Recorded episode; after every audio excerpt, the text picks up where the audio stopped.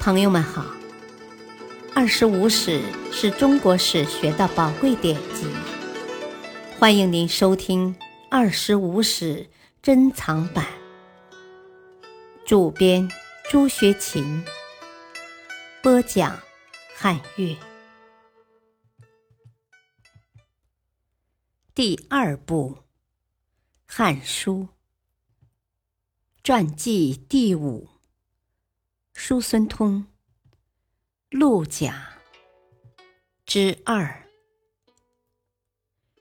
酒过三巡，业者便尽请罢席。遇有因醉忘态者，即被御史引出席外。因此满庭肃静，与前时宴会状态截然不同。待至众臣散宴而归，高祖亦退入内庭。不由大喜道：“哦，我今日方知皇帝的尊贵了。”不久，苏孙通被任命为奉常，赐金五百。接着，苏孙通又为汉朝制定了有关朝仪的专律《谤章律》，十八篇，有说十二篇，又有说十六篇。汉仪于是大备。高祖九年，叔孙通被任命为太子太傅。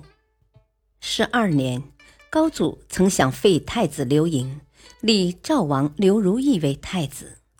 叔孙通以晋国、秦国的历史教训，对高祖说明不能废嫡立庶，并说：“我陛下如果真要废嫡立庶，我愿先伏诛。”以精血污地。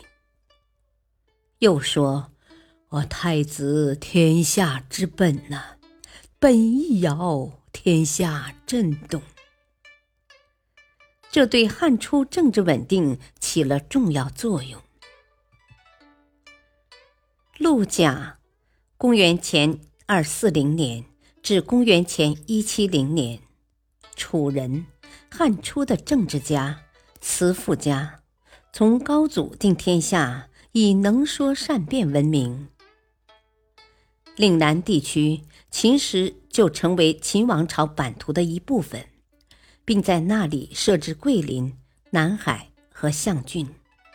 秦王后赵佗统辖三郡，于高祖三年（公元前二零四年）自立为南越武王。十一年。高祖派陆贾出使南越，陆贾向南越王宣扬西汉国威，使赵佗既仰慕又畏惧，遂欣然接受高祖给予的南越王封号，从此称臣奉汉约，成为西汉王朝下的一个属国。陆贾因出使南越有功，被任为太中大夫。陆贾经常在高祖面前讲诗论书，高祖很不爱听，谩骂道：“呵呵，我是马背上得天下的，何必读诗书？”陆贾回敬道：“哦，你马背上得天下，难道也可以从马背上治天下吗？”接着，他从周武王、吴王夫差、晋国智伯。一直讲到秦始皇，从历代兴亡之道向高祖说明，可以从马背上得天下，但是不能从马背上治天下。嗣后，他遵照高祖的命令，总结历代兴亡的经验教训，撰写了十二篇论文呈送高祖。每奏一篇，高祖阅后都连连称赞。这就是《新语》十二篇，《汉书艺文志》著录为二十三篇，《通行本作》二卷。在这些论文里，陆贾提出了文武并用、长久之术的道理，以及要把教化与刑罚结合起来使用，才能保持长久统治。他总结秦王朝之所以很快灭亡的原因。在于用武易手太多的缘故，而虐行则怨激，得不则攻心。他建议用儒家的仁义道德和道家的无为柔道两者结合起来，国家才能得到治理。所谓无为，就是要少干预人民的事情，省刑薄赋，不夺民食。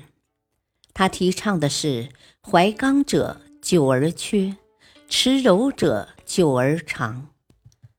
他的理想政治境界是快然若无事，寂然若无声，官府若无力，庭落若无民。